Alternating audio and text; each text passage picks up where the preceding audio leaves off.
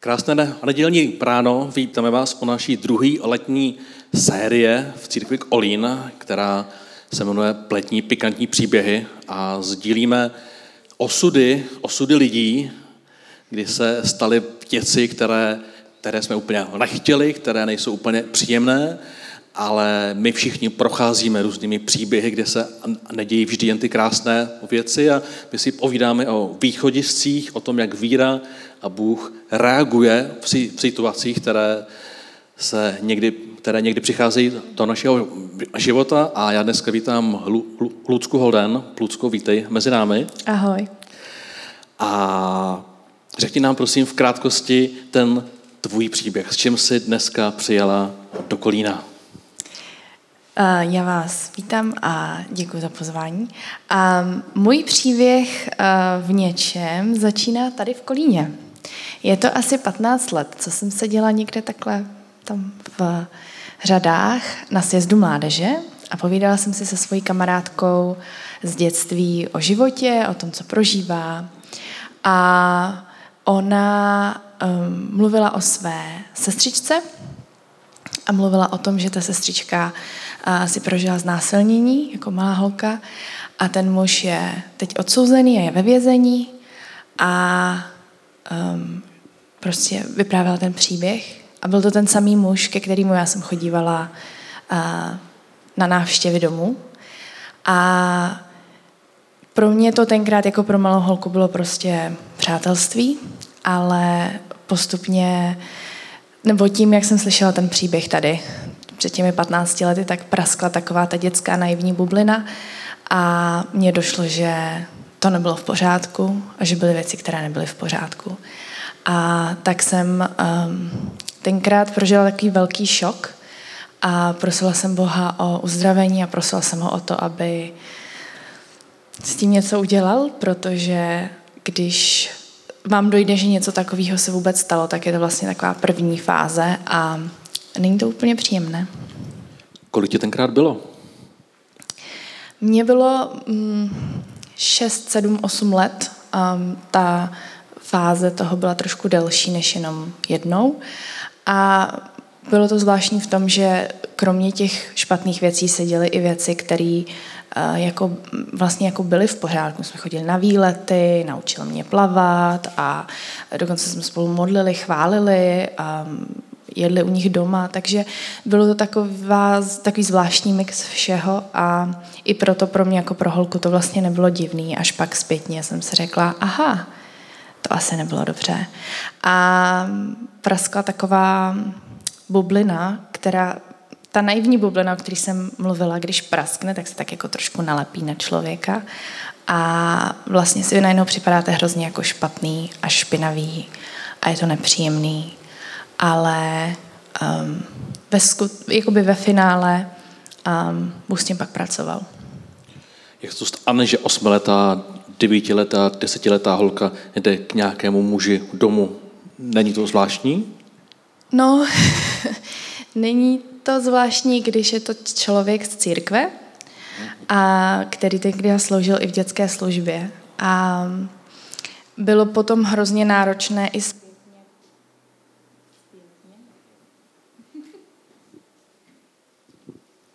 zpětně pro um, některé třeba další rodiny, které do toho nějak byly zapojený, protože jsem nebyla jediná, ta holčina taky ne, tak se s tím nějak vypořádat, i pro tu církev se s tím vypořádat. My jsme z té církve pak jakoby odešli z jiných důvodů, ale um, těch situací, kdy se dějí zdánlivě normální věci, a je vlastně těžké si všimnout, že se děje něco špatně, může být, myslím si, víc, než si někdy uvědomujeme.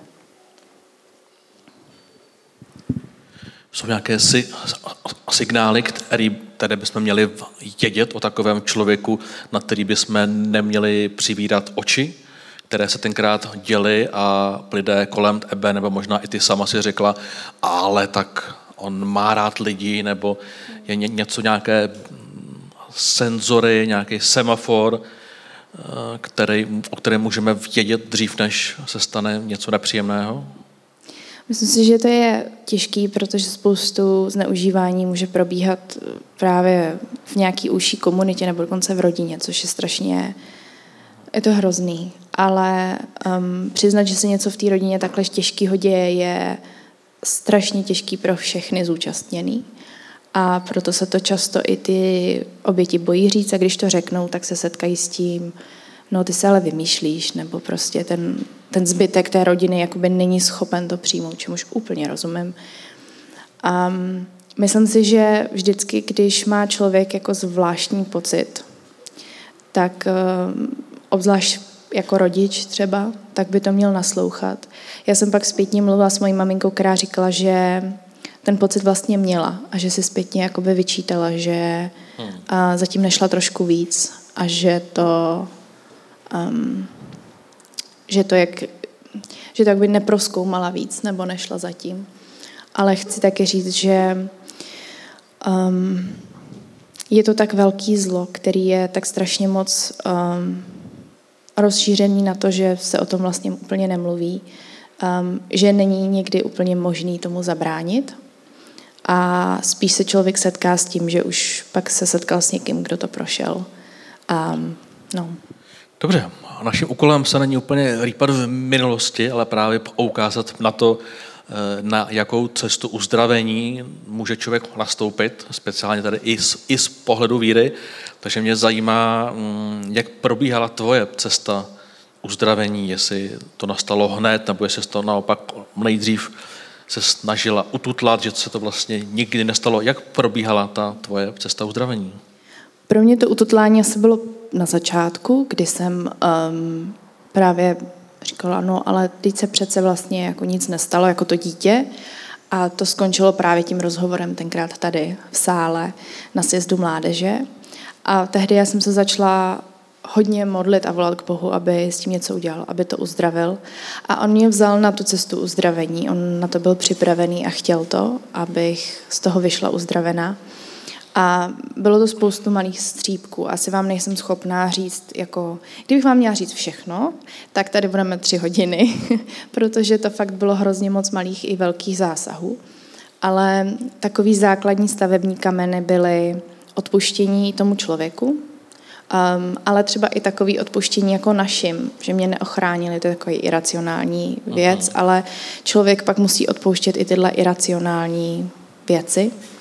A další byly třeba odpuštění sama sobě, což je ten nejodpornější paradox zneužívání, že ten člověk jakoby na prvním místě si to začne vyčítat sám. Protože když se stane něco takhle těžkého, tak je těžký říct, že za to mohl ten druhý člověk.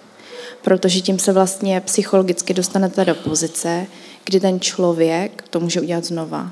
A ten člověk, jakoby úplně pod tím vším je, ten člověk mi může hodně ublížit, až mě jako zabít. A tak, aby člověk trošku získal nějakou kontrolu, tak tu vinu radši hodí na sebe. A je to něco, co se nestalo jenom mně, ale viděla jsem to u spoustu dalších lidí, kteří si to prošli. Snad jsem se nesetkala s případem, kdyby tam tohle nebylo, že tam vlastně hamba, stud, um, odsouzení a hrozně poničená sebehodnota. Tak, jak jsem mluvila o té slizké bublině, tak ta se prostě nalepí a připojí a um, je hrozně těžký se jí zbavit. A trošku mi to připomíná příběh um, o Eustásovi z Nárnie, pokud to znáte.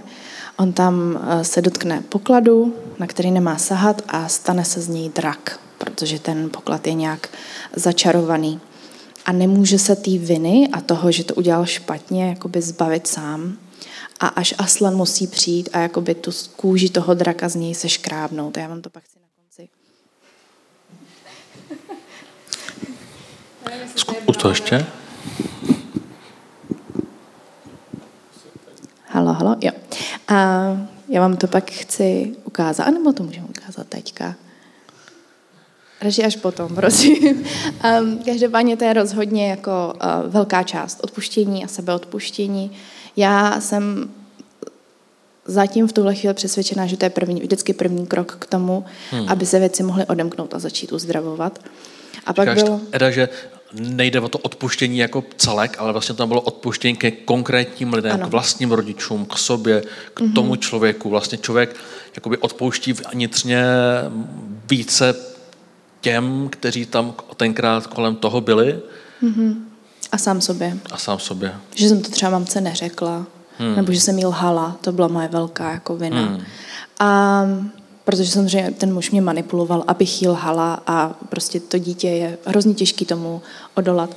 Ale celkově si myslím, že u odpuštění máme někdy tendence říct, jo, já odpouštím, ale jak říkáš, je strašně důležitý říct velmi konkrétní věci a ty věci jako pojmenovat a i je říct nahlas a je strašně dobrý říct to s nějakým dalším člověkem, protože um, to pak má úplně jinou váhu.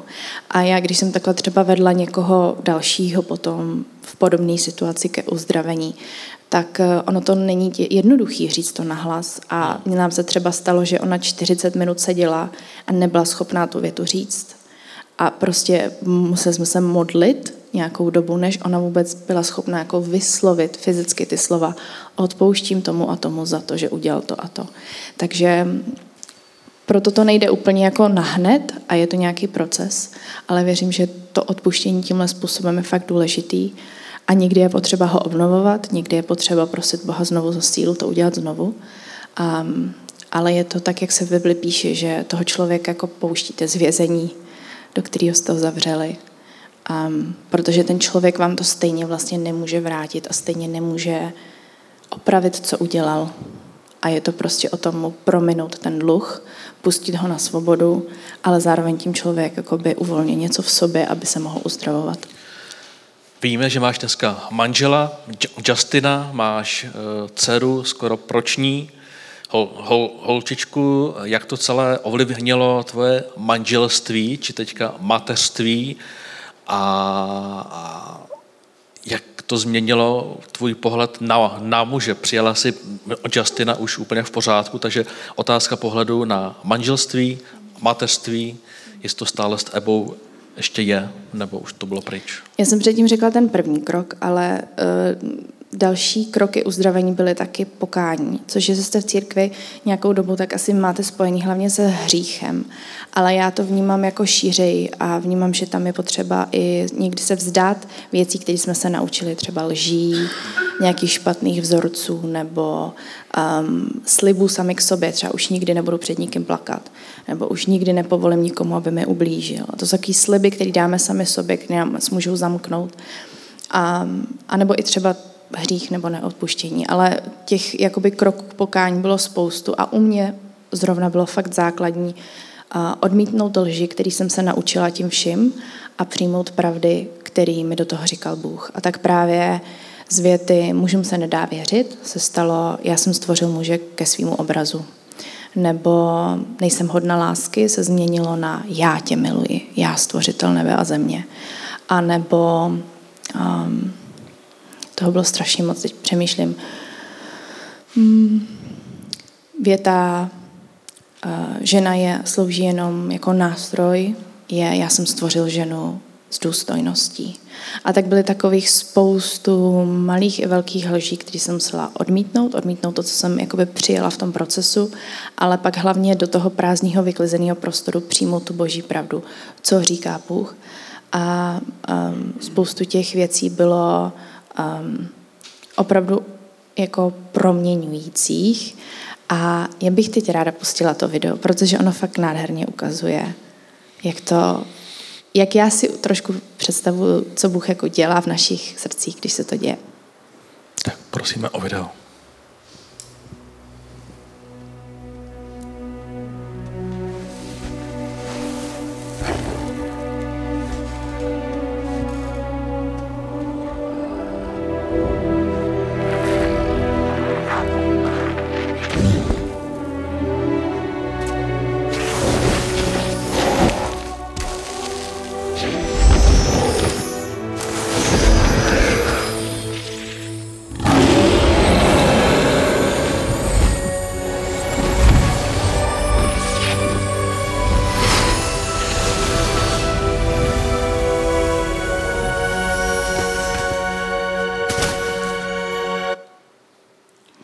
Tak ten klec jako je vtipný, jak se plácne. Ale myslím, že fakt ta moc Ježíše pro ten náš život do těch všech věcí je obrovská. A tak, jak my můžeme mít pocit, že to z nás jako nejde strhnout, tak jde.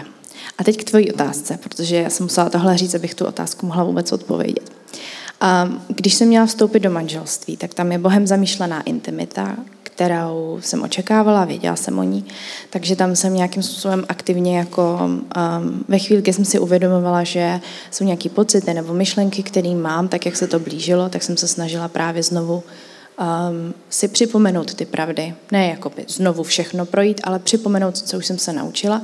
A pokud jsem objevila třeba něco nového, tak jsem se snažila s tím udělat ten samý proces. Prostě jestli to bylo něco, co nebylo od Boha, tak to odmítnout a přijmout, co měl Bůh.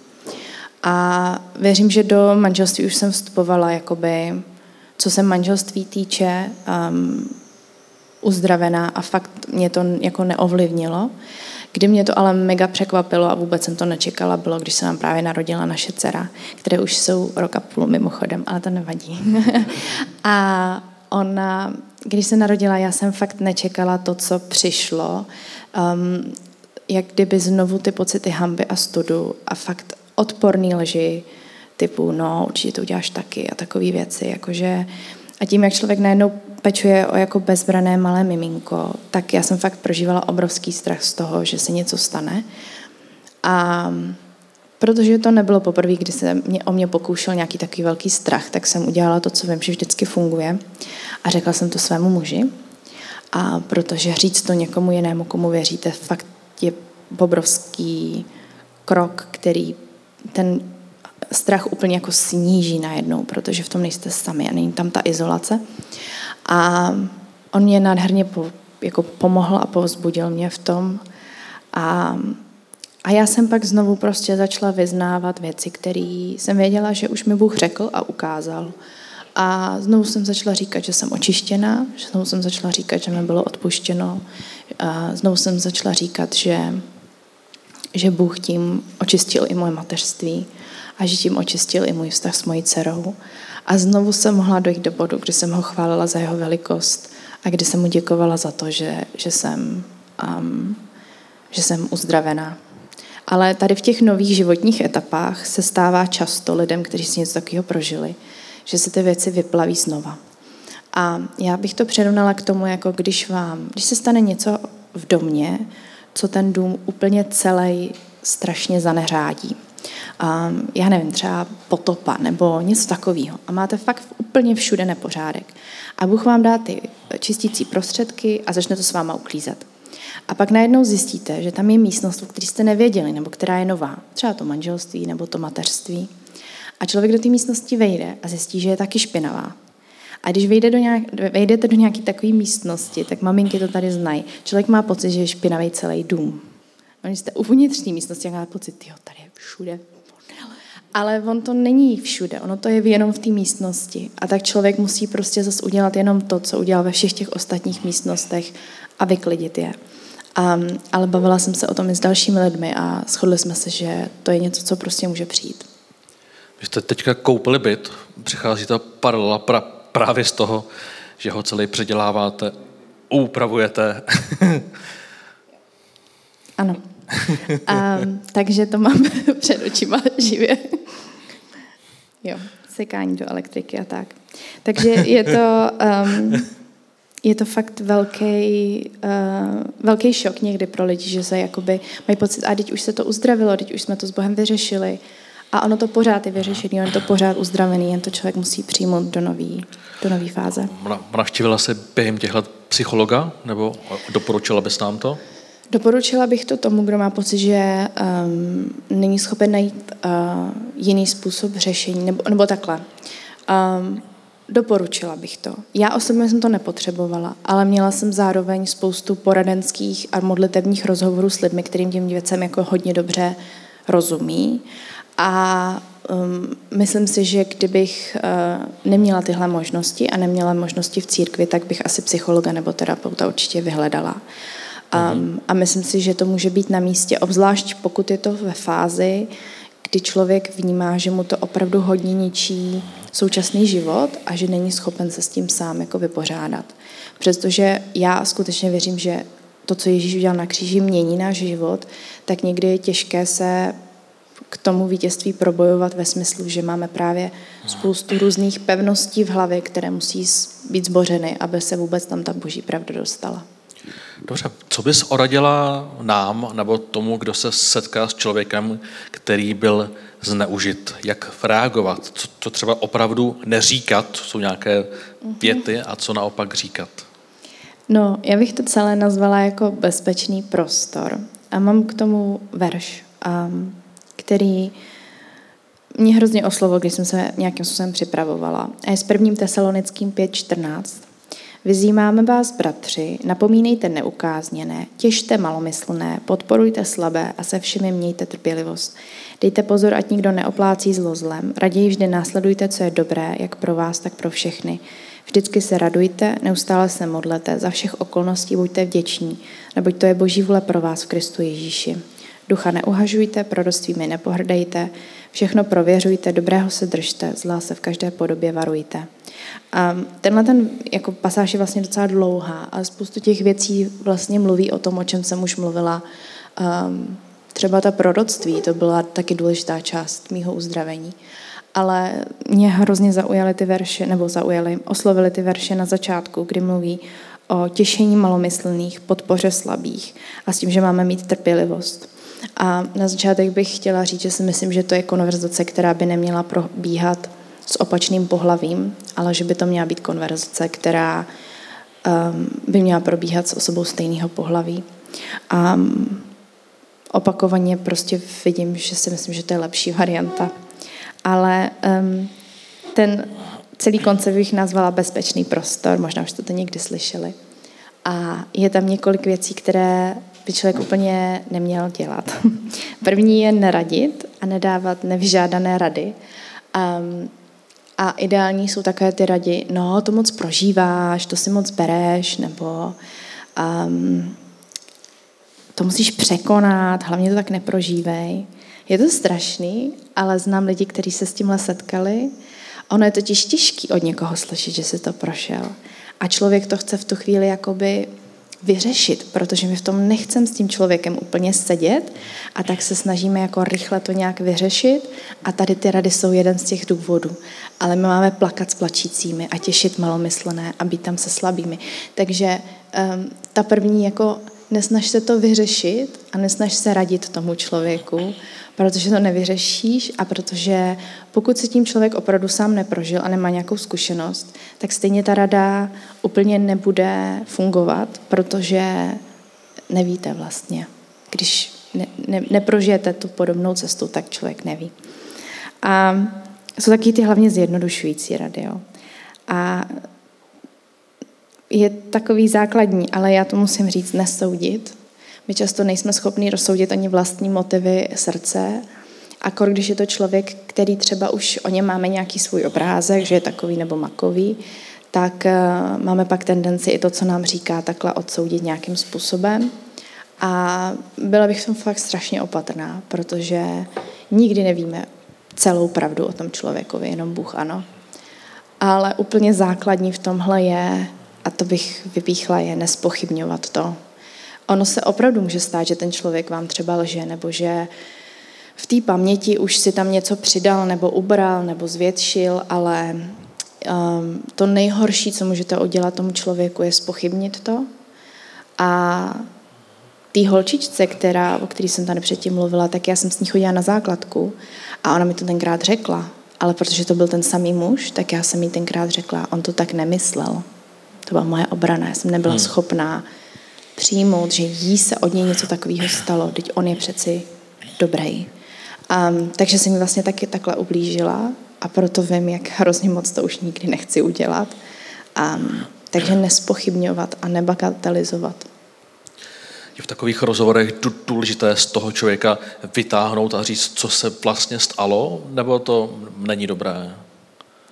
Já si myslím, že záleží na situaci pokud jste první člověk, o kterým, s kterým o tom ten člověk mluví, tak si myslím, že základní věc, kterou je potřeba zjistit, jestli se to stále děje a pomoct to tomu člověkovi zastavit.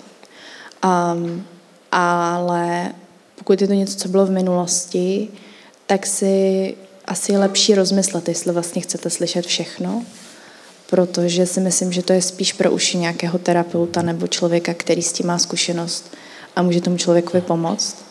A pokud je to člověk, který vám je hodně blízký a je třeba i nezletilý, tak tam si myslím, že je potřeba jemně zjistit co nejvíc v tu chvíli, ale být velmi opatrný a mm, já se bojím tady dát jako obecnou radu, protože si myslím, že to strašně moc záleží právě na situaci a je to o velké moudrosti. Um, a myslím si, že někdy máme tendenci v těch situacích jako dát nějakou reakci a myslím, že někdy úplně nemusíme, protože um, co můžeme vždycky je modlit se a co můžeme vždycky je prostě toho člověka jako těšit um, a, a prostě obejmout ho nebo se s ním modlit. Ale um, no, mm-hmm. nesnažit se to prostě řešit dál a pokud si nevíme rady, co bychom s tím měli dělat, tak se poradit třeba s někým, kdo už má tu zkušenost um, a co je v tu chvíli nejlepší. Dobře, setkala jsi se s tím už někdy znovu? no, setkala několikrát. A nejdřív to bylo tak jako z dálky, jenom ahoj. A mě tenkrát strašně překvapilo, že není žádná emoce vůči němu, že tam není vztek, hněv. Ale um, zhruba před dvěma měsíci přijel, k, přišel k nám do církve a já jsem tam tenkrát jela sama, protože um, malé úplně nebylo dobře a já jsem měla překládat pro naše cizince, kteří neumí česky, protože nám tam docela často chodí mezinárodní studenti. A během toho překladu uh, my jsme jakoby v oddělené místnosti a máme takový set, do kterého mluvíme a ti, co mají sluchátka, slyší. Ale já jsem prostě stejně viděla, vždycky, když jsem se prošla, jakoby, abych viděla do sálu, tak on seděl prostě tak na ráně, že já jsem ho pořád viděla. A tak ať, ať, i když jsem překládala, tak jsem nad tím musela přemýšlet a Bůh mi řekl, běž za ním a podej mu ruku. A říká, OK, dobře Bože. A tak jsem uklidila set, popovídala jsem si s pár lidma a pak jsem šla za ním, podala jsem mu ruku, pozdravila jsem ho, zeptala jsem se, jak se mu líbilo schromáždění, krátce jsme si popovídali, rozloučili jsme se. A až jsem odešla do auta, sedla jsem si a rozplakala jsem se vděčností. Protože já jsem vůči němu neměla žádnou zášť, žádný hněv, žádný, žádnou zlost. Naopak, tam byla úplně upřímná láska ve smyslu boží lásky a úplně upřímný soucit. A to je něco, co dělá Bůh. Hmm. A dneska, po 15 letech, tady sedím v tomhle sále a vyprávím o boží lásce a velikosti. A je to pro mě osobně je to fakt um, já vím, že i vám to možná přijde hustý, jo, ale já prostě, když vidím tu realitu a to, kam to došlo, tak um, vidím, že to mohl být jenom Bůh. Protože on přišel od té doby několikrát a já fakt po každý, když tam je, tak mám touhu se za něj jako modlit. Ale pak je to, není to hraný, není to, že bych měla, je to fakt z Boha. A, a upřímně se modlím za to, aby v něm Bůh dál pracoval, aby si ho dál přitahoval, aby ho dál uzdravoval, a aby, tak jak ho už vysekal vlastně spoustu šíleností, tak aby to dál pokračovalo a on se dál uzdravoval na té cestě s Bohem. Chápu asi správně, že toto vítězství, které si v sobě měla, který si tím aktem vyjádřila, není nic samozřejmého, že tím asi nechceš říct, že pokud někdo něco takového prožil, tak k agresorovi jakmile ho uvidí, tak půjde a odá mu a řekne čau, jak se má, jak, jak, jak se ti daří. Předpokládám, že to není rada, je ne, to spíše ne, ne, vyjádření ne. tvé osobní situace, která se ano. stala a která ti ukázala, že mm-hmm. opravdu jsi z toho venku, netíží tě to. Jo, ano, určitě. A naopak v Bibli i Ježíš mluví, když mluví o odpuštění, tak první, co říká, že to má člověk tomu agresorovi jako říct a a myslím si, že v těchto těch situacích to ani není jako vlastně první krok, ale Ježíš tam potom dává kroky k tomu, jak v tehdejší kultuře člověk získával čím dál větší odstup mezi tím agresorem nebo tím, kdo ubližuje a, a jim samým. Um, pro nás by to dneska úplně asi nedávalo smysl, i když to někdy jako dělá postupně, ale tam je takový to, řekni to svému bratrovi a když tě nevyslechne, vem si sebou někoho dalšího, pak to řekni před církví a pak ať je pro tebe jako pohan. A co to znamenalo v té kultuře, že on vlastně jako vytvářel větší a větší bariéru mezi tím člověkem, který mu opakovaně ubližoval a mezi tím a, jako, a mezi jím samým.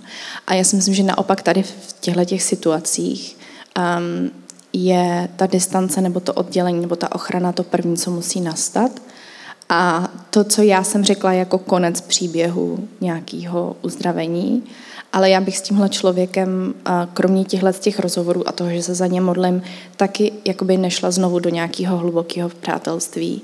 V životě bych mu nedala hlídat svoje dítě a tak dále. Jo. Takže tam e, není to o tom, jakoby, Myslím si, že někdy se o tom trošku mluví uh, jednostranně v církvi, že jako máme odpouštět a máme opakovaně odpouštět, ale já tam zároveň u Ježíše vidím tu moudrost toho, že on nechce, aby tě ten člověk jako dál ubližoval a naopak říká, odděl se od toho člověka a dej si od něj distanc, aby už ti nemohl jakoby ubližovat. A to si myslím, že je jako velmi klíčový a základní, pokud se něco špatného děje, třeba i v rodině, um, aby se to prostě oddělilo tak, aby ten člověk byl ochráněný. Pokud je někdo v, u nás v sále nebo posluchači, který nás oslouchají a teď se jim připomíná, že se taky stalo něco, co dlouhodobě utlumili, setkávám se s tím, že lidi řeknou, a to se stalo dávno, já to nechci řešit, nechci se o tom prostě bavit, ale člověk třeba vnímá, že ten vliv na tom životě stále Pokud nás dneska někdo poslouchá nebo, nebo je v sále, co by měl teď dělat, pokud v sobě cítí, eh, že se otevírá něco z minulosti. To ti neřeknu, protože... Děkuju. protože každá cesta uzdravení je úplně jiná. A Bůh s každým jedná individuálně. A někdy to trvá fakt dlouho, než je člověk schopen to znovu otevřít a znovu to jako projít. Ale je pár takových věcí, které jako můžou nastat nebo do kterých nás Bůh může volat. O odpuštění už jsem mluvila. A pak poprosím, tam je slide, kde to je i napsané. O odpuštění už jsem mluvila, ale uh, jsou tam i další věci. A jedno z nich je právě uh, pokání, což je takové slovo, protože se zastavíte, otočíte se a jdete jak kdyby na druhou stranu, nebo jakoby směrem k Bohu v tomhle případě. A to může být vzdání se nějakých vzorců nebo přemýšlení nebo něčeho. Může to být vzdání se těch lží nebo odmítnutí těch lží. Může to být um, jako zrušení toho slibu sama k sobě. A taky někdy si můžeme vytvořit nějakou modlu. Třeba um, často to může být, no já si vezmu tady ten člověk mi ublížil, ale já si vezmu nějakého křesťanského kluka, který bude naprosto dokonalý a ten už bude úplně dokonalý a vlastně dá si ten člověk toho jakoby budoucího partnera jako takovou modlu, která prostě to, tento vyřeší, jakoby tam, tam přijde ten, ta změna. Um, takže těch věcí, které se můžou dít a ke kterým Bůh může volat, je spoustu a já bych řekla, že pokud člověk vnímá opravdu hluboce, že ho Bůh volá do toho, ale já v tom chci jednat, já, z toho, já tě z toho chci vyvést, já nechci, abys v tom dál byl nebo byla a já toužím po změně, tak se fakt ptát Boha, co chceš, um, co je ten krok, co mám dělat konkrétně a nechat ho, ať k vám mluví. Um, a možná, že to bude o tom svěřit si někomu, kdo je schopen vás v tom nějak provést v té cestě. Um, možná to bude o modlitbě, Možná to bude o tom se z toho vypsat. Těch možností a způsobů je fakt strašně moc, takže ti nemůžu říct konkrétní věc. Ale tady ty základní věci, už to, že se to člověk přizná a vyzná to nahlas je první. Fakt si myslím, že klíčový je to odpuštění. A pak jsou ty další momenty pokání, které můžou nastávat v průběhu toho. A pak jsou ještě terapeutické způsoby práce s tím vším, do kterých já už zase to už ti neřeknu, protože nejsem terapeut. A i to může být potřeba ale no, tak. Ještě jsem tu otázku myslel tak, když už se to stalo před dlouhou dobou, je lepší už to nechat zahrabaný v té minulosti, už jsem to nějak překryl, nějak prostě žiju, je lepší se v tom už nehrabat, anebo bys to poručila v kterémkoliv věku se tam vrátit, otevřít to a snažit se tu zkušenost ozdravit, uzdravit, vyřešit?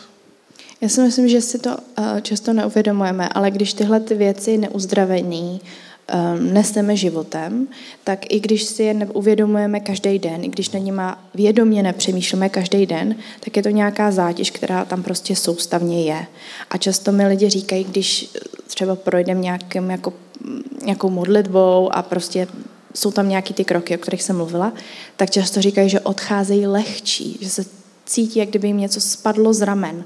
A, ale doteď jim nepřišlo, že by byli zatížený, hmm. protože už je to tak normální a člověk už s tím tak jde, že už mu to prostě přijde, no tak takhle to asi je normální. A najednou zjistí, aha, to nebylo normální, tohle je normální. Hmm. Takže bych určitě pozbudila, jestli tě do toho Bůh volá a jestli máš v sobě takový ten hlas Boha, který říká, pojď blíž, pojď blíž, já mám víc, i v tomhle mám víc, tak se toho nebát. Co mají lidi strašný strach se do toho podívat, jako skříň. Má, určitě máte doma tu skříň, kam jste naházeli všechno možný i nemožný a nikdy nechcete uklidit, protože se bojíte, co na vás vypadne, když to otevřete. A tenhle ten pocit má často člověk, který takhle něco řeší, jakoby co na mě vypadne a zvládnu to řešit a já vždycky pozbuzuju neboj, Ježíš je tam s tebou a on je větší než všechno, co na tebe může vypadnout, ale zároveň hrozně doporučuji aby u toho byl někdo, kdo vás může jakoby pozvednout a kdo prostě tam může vytvořit ten bezpečný prostor pro vás.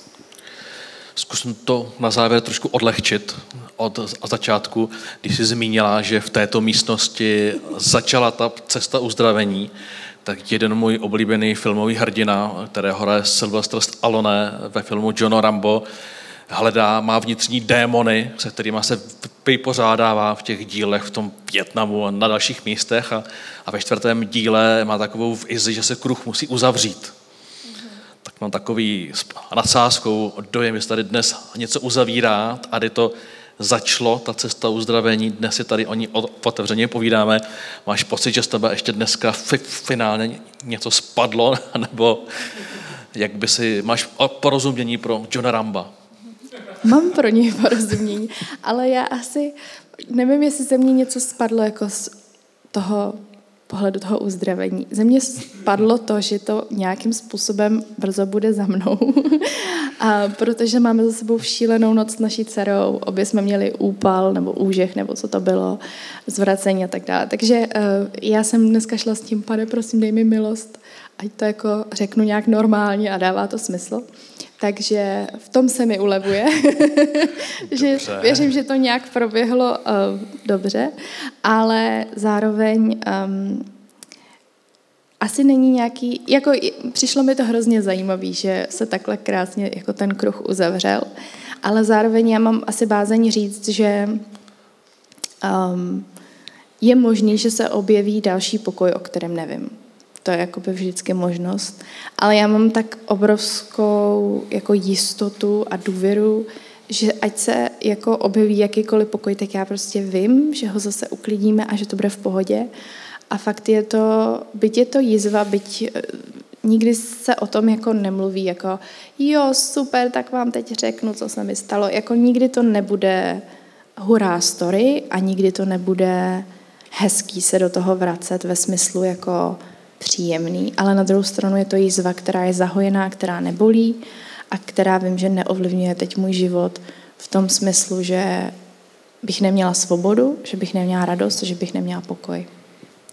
Je možné, aby tě naši případní diváci nebo lidé v sále s tématem kontaktovali, pokud ti řeknou, tak já to teda zkusím a teď tě prostě uvidí, tak možná bych jim mohla napsat. Mohou ti lidé napsat?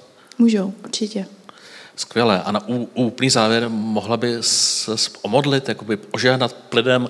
Máme zkušenosti, že když lidé poslouchají a na závěr vnímají tu modlitbu, že to je právě moment, kdy Pán Bůh v nich vytvoří tu odvahu, nebo tu ochotu, nebo tu důležitost se tím ematem možná znova zabývat. Můžeme to ukončit modlitbou. Drahý pane, já ti strašně moc děkuji za to, že jsem dneska mohla vydat svědectví o tvoji velikosti do protě a o tom, že to, co jsi udělal na kříži, opravdu mění všechno a že tvoje obnovující a uzdravující moc je fakt obrovsky mocná. A já se modlím za kohokoliv, kdo sedí dneska v sále, ale kohokoliv, kdo poslouchá. Prosím tě za to, aby si jim dal odvahu otevřít skříň, aby si jim dal odvahu zeptat se tě, je tam ještě něco, co potřebuje uzdravit, mám to nějak řešit a mít odvahu slyšet tvoji odpověď a následovat tvůj, tvůj hlas za tím uzdravením. Já ti děkuju, že jsi Bohem, který nás po celou historii lidstva pořád volá k sobě a pořád se snaží stavět způsoby a cesty, abychom k tobě mohli přicházet a abychom ti mohli být blízko. A tobě se příčí všechno tohle, tobě se příčí zneužívání, znásilňování, ty to nenávidíš a ty pláčeš s těmi, kterým se to stalo. A já se modlím za to, aby lidé mohli překonat možná mentalitu oběti, možná nechuť se tím znovu zabývat. A otevřít to před tebou, otevřít to s tebou. A dát ti tu důvěru toho, že ty jim opravdu chceš dát něco lepšího hmm. a že ta uklizená skříň bude opravdu mnohem lepší než ta neuklizená. A modlím se, aby v tom taky byla ochrana a aby uh, si vybrali správně, komu se svěřit, aby si vybrali správně, s kým to řešit a aby ten člověk měl moudrost a tvoje vedení možná. Děkuji ti za to, pane, že ty jsi ten, který zachraňuje a že nás zachraňuješ i z těchto věcí a že uzdravuješ do hlouby, hlouby duše a že fakt tvoje moc je proměňující. Hmm. Děkuji ti za to, pane. Amen. Amen. Lucko, díky, jsi přijela ozvání, že jsi byla tak odvážná v tom sdílet svůj příběh a, a přejeme ti a přejeme Evám, ať, ať můžete být šťastnou rodinou, šťastnou andělkou a mamkou. A, Já moc děkuji za pozvání.